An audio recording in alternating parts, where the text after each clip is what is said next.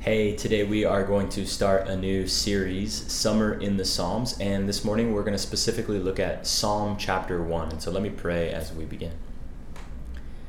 And so, God, I love you so much. And um, as we look into this passage, your word, um, would you help us bring the complexities of all of human life?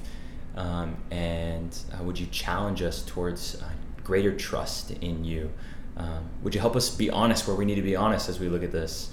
And um, maybe walk out of here more like your son Jesus. It's in pray. Amen.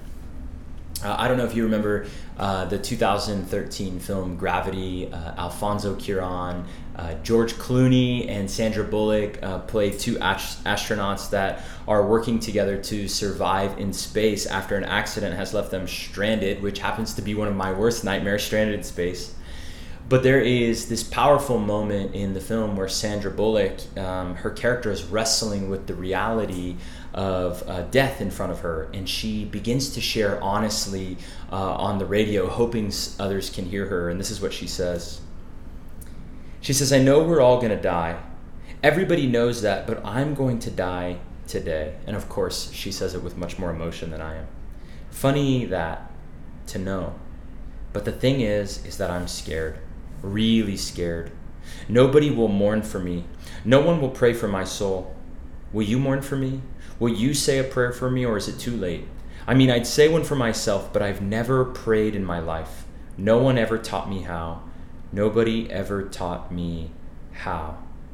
And it's this riveting and powerful moment. You're just captured by her character, but I think it exposes an irony about prayer. She says she'd pray, but no one ever taught her how, but in so many ways as I hear her words, they're a prayer. It's honest and raw conversation before a God that hears.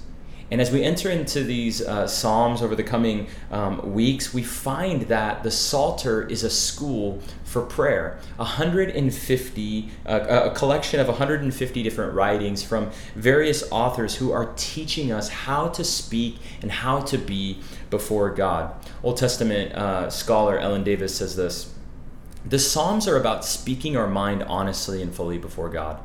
The Psalms are a kind of First Amendment for the faithful. They guarantee us complete freedom of speech before God, and then something no secular constitution would ever do. They give us a detailed model of how to exercise that freedom, even up to its dangerous limits, to the very brink of rebellion. I love that. The First Amendment for the faithful freedom of speech before God. And if ever there was a moment where we need this sort of honest and raw conversation before God, I believe that it's now. And what makes the Psalms so extraordinary is that they, more than any other book in the Bible, are designed to uh, awaken and shape our emotions through songs and poetry and sort of draw all of that out because what they do is they themselves put on full display this range of emotion. We see people joyfully and gladly I- express joy before God. Uh, I think of Psalm 95, verses 1 through 3. Oh, come, let us sing to the Lord. Let us make a joyful noise to the rock of our salvation. Let us come into his presence with thanksgiving. Let us make a joyful noise to him with songs of praise. For the Lord is great, is a great God, and a great King above all gods. And so in the Psalms, we see uh, these moments of joy and thanksgiving towards God. Other times you see uh, lament. It could be uh, communal or personal uh, lament. It's pleading with God for remembrance. I think of Psalm chapter 13, verse 1. How long, O Lord? How long? Will you forget me forever? How long will you hide your face from me? And so in the Psalms, we see this sort of depth of emotion, people yelling at God. And then uh, uh the next chapter is someone declaring their love for God. We see people who are depressed and anxious, finding themselves at their absolute wits' end. And one of the things that I love about reading the Psalms is when I read them, I find that I'm in good company. They validate our humanity, right? They honor uh, the present uh, emotion that we're going that that we have going on. So they honor that present emotion, but then they invite us to trust in a God that is big enough to handle those emotions. Both things simultaneously. And so um, for today, we're going to look at uh, Psalm 1, which serves as a prelude to all of the Psalms. And Psalm 1 is a wisdom psalm. If you desire happiness, uh, then this is your psalm. And I think that could be true of all of us. Um, we live in a world that's in hot pursuit of happiness. We love to be happy. Aristotle said, Happiness is the meaning and purpose of life, the whole aim and end of our human existence. I was reading a bit this week. Uh, modern science defines happiness as the positive range of emotions that we feel when we are content or full of joy. Uh, for many of us, uh, happiness is 5 p.m. on Friday afternoon. Um, for some of us, happiness is a vacation or a new adventure or an empty inbox or uh, time with friends, or for some of us, it's time alone. And if most of us are honest, we would probably say that for us, happiness seems elusive. It sort of comes to us in waves or in bursts. And then we live in a culture and in a time in which there are an infinite um, proposed pathways to this said happiness. But what does Psalm 1 or what does the psalmist here have to say about this idea of happiness? And here's how it begins Psalm 1 1. Blessed is the man who walks not in the counsel of the wicked, nor stands in the way of sinners, nor sits in the seat of scoffers. And so the psalmist comes along here and just drops this bomb. Blessed is the man, right? What is this idea about blessedness? And I want to pause here because I think it's really important to, to, to grasp and identify what this word blessed means. The, the word blessed here in the Hebrew is ashrei, and it really means happy. All right, happy. When we use this word happy, um, most of the time what you and I are thinking about is we're thinking about emotion, right? Something that sort of comes and goes throughout the day, or like I said, it comes sort of in bursts. But happiness here is not a matter of uh, emotions or sort of the external circumstances that are happening. It, it's about finding joy along the way, finding joy in, and we'll get to this, in the rootedness that we can have, not in a destination, but in the journey.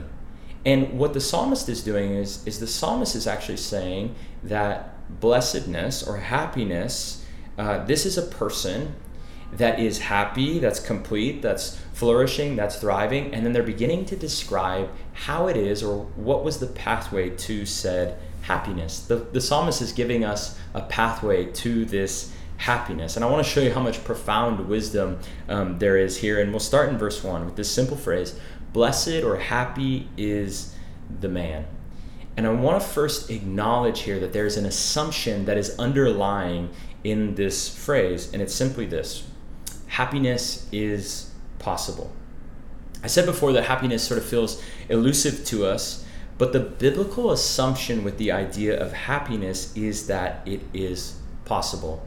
Now, I want to pause because I was thinking this week about how we begin our lives as children, how we think that we'll grow up and we'll find happiness, we'll keep it, um, and for most of us, when we're young, you know, we look at, at older people and you think, how are you not happy? Like, what did you do along the way to screw this up?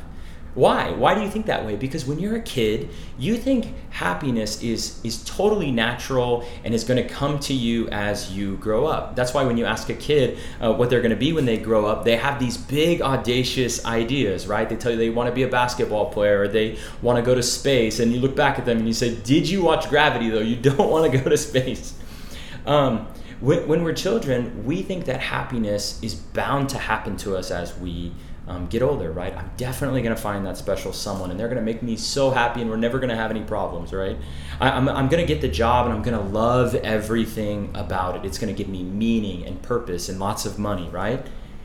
Right? I, I think that the thinking goes along. Uh, obviously, we don't say this as children, but we think if I'm diligent and purposeful, then happiness is coming to me, and my life is to be good but then we grow up, right? We grow up and we see more of the world. We become uh, cynical and, and jaded. And it's almost for us now as if we have moments of happiness, um, but then it seems to elude us. And then we begin to think maybe happiness is unachievable or unrealistic. And the psalmist actually comes along and says something subversive to both of those ideas. And to the child, the psalmist comes along and says, This isn't blind optimism, where you think, well, happiness is just bound to happen to me, just pie in the sky sort of ideas. And to us jaded adults, the psalmist comes along and says, don't be a pessimist. Rather, the psalmist is a realist that comes along and says, happiness is possible. So naturally, then, the question becomes how do I get it? How do I get this happiness? And here's where this visual in verse 3 is so helpful. Here's what it says He, this happy person, is like a tree planted by streams of water that yield its fruit in season, and its leaf does not wither.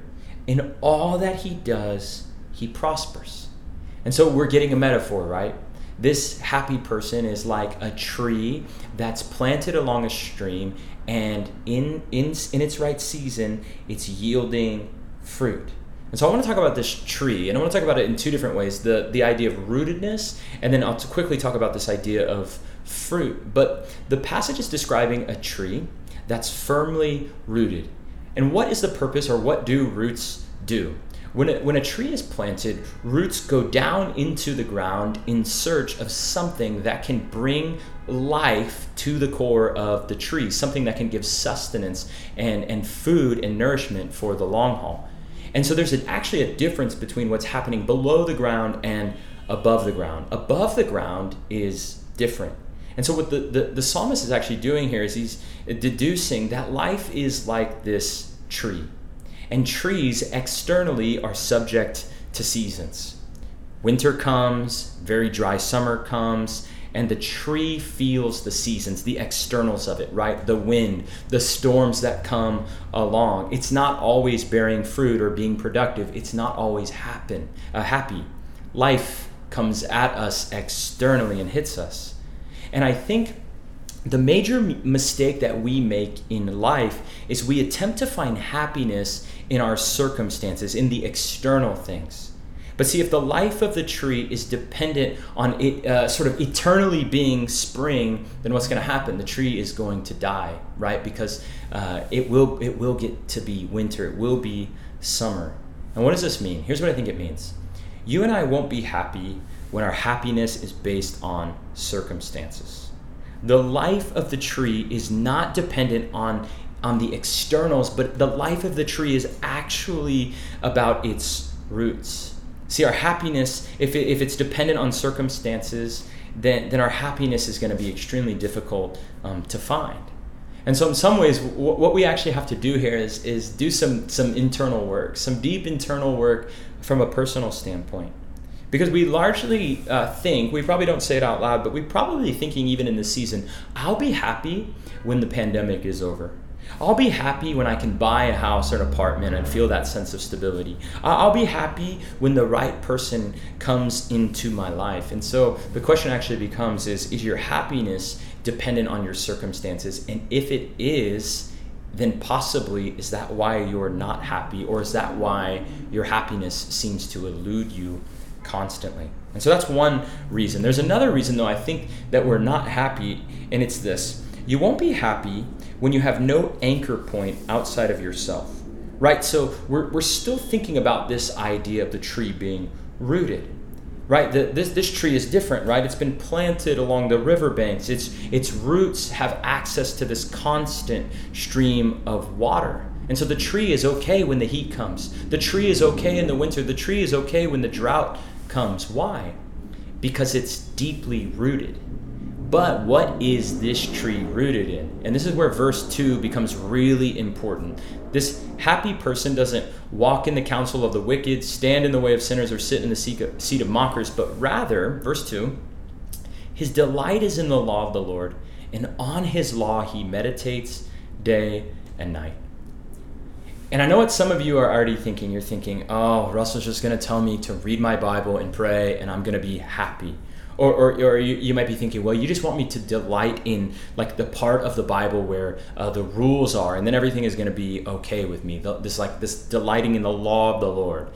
And i think this this um, phrase after doing some studying can, can actually definitely carry this uh, negative uh, stigma. In fact um, for some of you listening this is you would say this is deeply personal to me. Like I, I, I went to a church i went to a spiritual community where i needed care where I needed love, where I needed counseling, and what I got in return um, was rules and policies. And if that happened to you, I, am sorry. And that's that's the way that a lot of people view Christianity. But there is actually um, a, cl- a, clarification about what this uh, idea means here. When we think of this word law, it's probably different than what you might be thinking.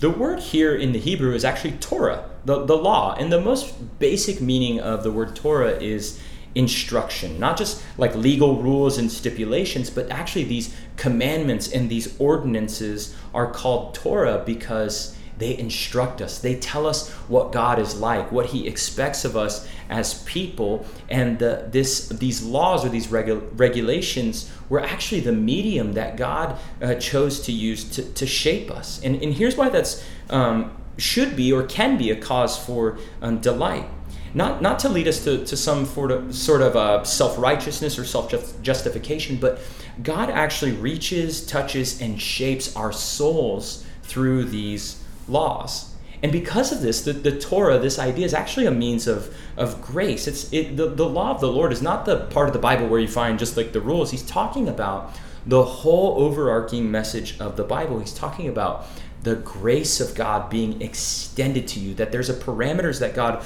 wants us uh, to live within, live within because He loves us. There's a there's a vow, a mutual vow being uh, made. I was thinking uh, in in this way about um, my my wife and I. We we stood in front of each other and, and did law in front, front of each other, right? These vows or these um, parameters, these commitments. I'm going to be committed to you.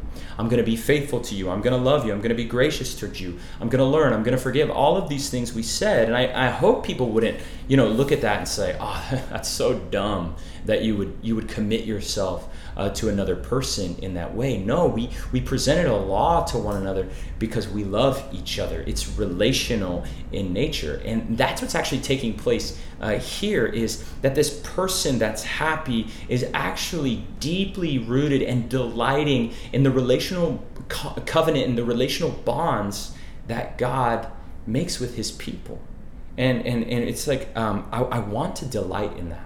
That's something that actually does bring me a natural joy. Not, not something that like strikes me down, suppresses me, and uh, gives me no freedoms, but actually um, boundaries within. I can I can say this is um, that God is in, inviting me into relational bonds with Him. But see, this actually goes against what our culture believes about happiness. We think that we'll find happiness when we find complete freedom. This is like naturally what, what, what's been shaped into us as a people. We will be happy when we answer to no one. We will be happy when we're free to make all of our own rules, to define our own meanings, right? To, to put all of that off. I've been reading a book called Strange Rites by uh, Tara Isabel Burton, and in inside of it, she talks about the the new religions of our world, and she talks about these uh, this type of religion, the, the remixed. And a lot of us probably fall into this category. And so read this and just see if you begin to see yourself um, here. She says today's remixed reject authority, institution, creed, and moral universalism. They value intuition, personal feeling, and experiences. They demand to rewrite their own scripts about how the universe and human beings operate. Shaped by the twin forces of a creative, communicative internet and consumer capitalism, today's remixed don't want to receive doctrine to assent automatically to a creed. They want to choose, and more often than not, purchase the spiritual path that feels more authentic and more meaningful to them. And so we live in a culture that's sort of ingrained in this idea if I can detach myself from responsibilities, I'll have freedom and then I will have happiness. But that is not what Psalm 1 is saying. Psalm 1 is actually saying that that would be like verse 4, that would be like chaff blowing in the wind. The wicked are not so, but they are like chaff that the wind drives away. There's no roots. There's nothing outside of them bringing them fulfillment and um, nourishment and something to sustain them. Actually, we need to be rooted in something outside of ourselves. And that, that's actually, in, in a lot of ways, what a follower of Jesus is. It's someone who's planted in something um, or finding its, uh, our ultimate meaning and purpose outside of ourselves. And so the key to our happiness then is it comes from God. It comes from outside of ourselves and it comes from outside of our circumstances. And so, real happiness then is found in what you're rooted in and to be rooted in something outside of ourselves. And so this idea of rootedness is here. But there's another idea that I want to finish with here, and it's that this tree is bearing fruit. And here's what it says in verse 3 He is like a tree planted by streams of water that yields its fruit in its season, and its leaf does not wither. Now, when you read the Bible, it's really important to uh, understand the cultural context and, and, and, what's taking place culturally in that time. But it's also important to understand what's take, uh, taking place geographically with, with, where the writers are. And so here's a picture of what you might have thought of of this idea of this tree planted by streams of water. And maybe you thought of a big, lush tree on a water bank. Uh, its roots are shared with the, the wet ground, and it's just green everywhere. But this is not actually the image uh, that the original uh, readers would have understood this to be. And the, the, the psalmist who wrote this probably wrote it in a, semi arid desert. And so uh, the image would be more like this it would be a pool of water, and it has a tree, and uh, you're in a desert. And this small detail matters. In the original time, the, the, the, the original reader would imagine this tree as a sign of life in the midst of death, right? The, the, the desert, no water. I, I grew up in Arizona. Like the desert and no water equals death. And, and so this tree that would have been bearing fruit would have represented there's water here. There's life down below in this tree. There's life in this desert. And so the tree, actually, in, in a semi arid desert, would stand out and its branches would wave out on the horizon. It would scream out to others and it would say, There is life here. And so the psalmist is actually giving you a, a, picture of your life, right? He's saying, happiness, you are like this tree. And as you're happy, you're like these branches that are being spread out, and you are a signpost of what it looks like to be happy. This is what it means to be whole. This is what it means to be complete. This is what life is all about. And I hope you're beginning to see where I'm headed. A real life of happiness moves outside of ourselves. It, it, moves past asking, Am I as happy as I could be?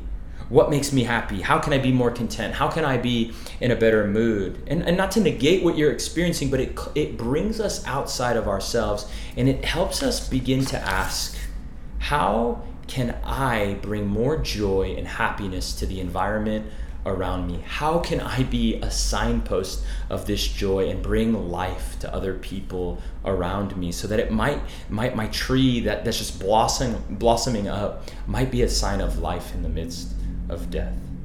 So, one more image uh, and then we'll wrap up.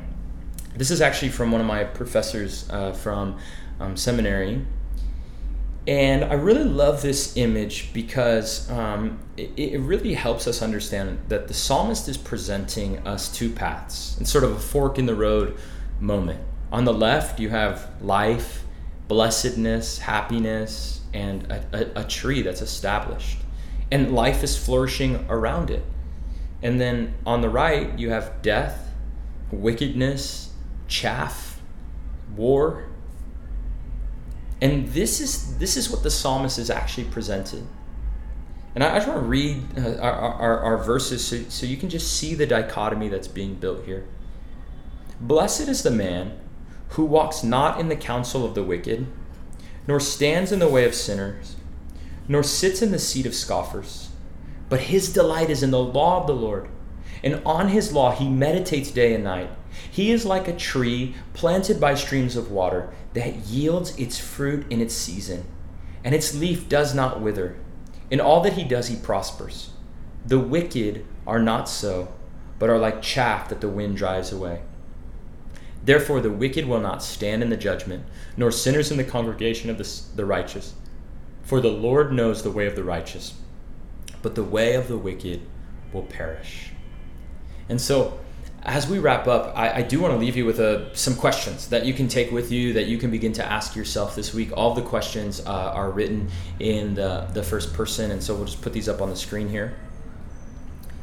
And these three questions uh, number one is this What am I rooted in? What are my current patterns and habits, and how are they shaping me? So we're asking about the things that, uh, that anchor us. Do I have a source of life outside of myself? Number two, Am I allowing an external circumstance to rob me of joy? Is there something blocking your joy? I know I have moments in life where I, am you know, I'm not conscious of what I'm thinking, and all of a sudden I realize uh, something is bugging me. I'm distracted, and something is taking my happiness away from me. And then lastly, am I giving away the happiness that I have? I love this image of this this um, tree bearing fruit, giving life um, to other people. I'll leave you with those. Let's pray. And so, Father, thank you for um, this visual today, these sort of paths that are before us that um, we choose to walk. Um, and there's so much grace for us, I know, um, through your Son when we fall short of these things. But God, um, would you call us um, to delight in you, in the grace that you extend to us? Give us a passion um, for reading and understanding your word so that, that we may be drawn into deeper and more relationship um, with you. And, and God, may we be those people that stand out um, as people that have hope and happiness and this, this completeness uh, about us. It's in your name we pray. Amen. Uh, well, thank you so much uh, for being here. Uh, I have a couple more things before um, we wrap up. Uh, there are links below for all the information that we uh, spoke through, and I want to do our uh, generosity liturgy. We want to be a, a, generous church, and so if you call Reunion home and you want to give back to what we're doing in the city through our community, you can go to reunionnyc.com backslash give, and this liturgy will come up on the screen here. And this is just a way of orienting um, why we are generous um, people. We don't do this to gain favor from God, but out of an overflow of gratitude. So here's what it says Father, you are an abundant giver. There is nothing I have that you have not given me. All I have and am belong to you. Help me to honor you with my resources. Free me from the deceit of riches. Lead me on the path of generosity. All that I have is yours. All that I have is you. Use our gifts for works of love and mercy and to the increase of your glory. Amen. And lastly, let me send you with a blessing and, and, receive this today. If you're in a place where there's no one around or you might not be weird, maybe just hold, that, hold out your hands so that you might receive this. And so, uh, may the Lord bless you and keep you. May He give you deep awareness of the circumstances in your life that might be robbing you of joy. May the Holy Spirit give us a desire to delight in Him and may you and I be sent out to be signposts of life. Amen.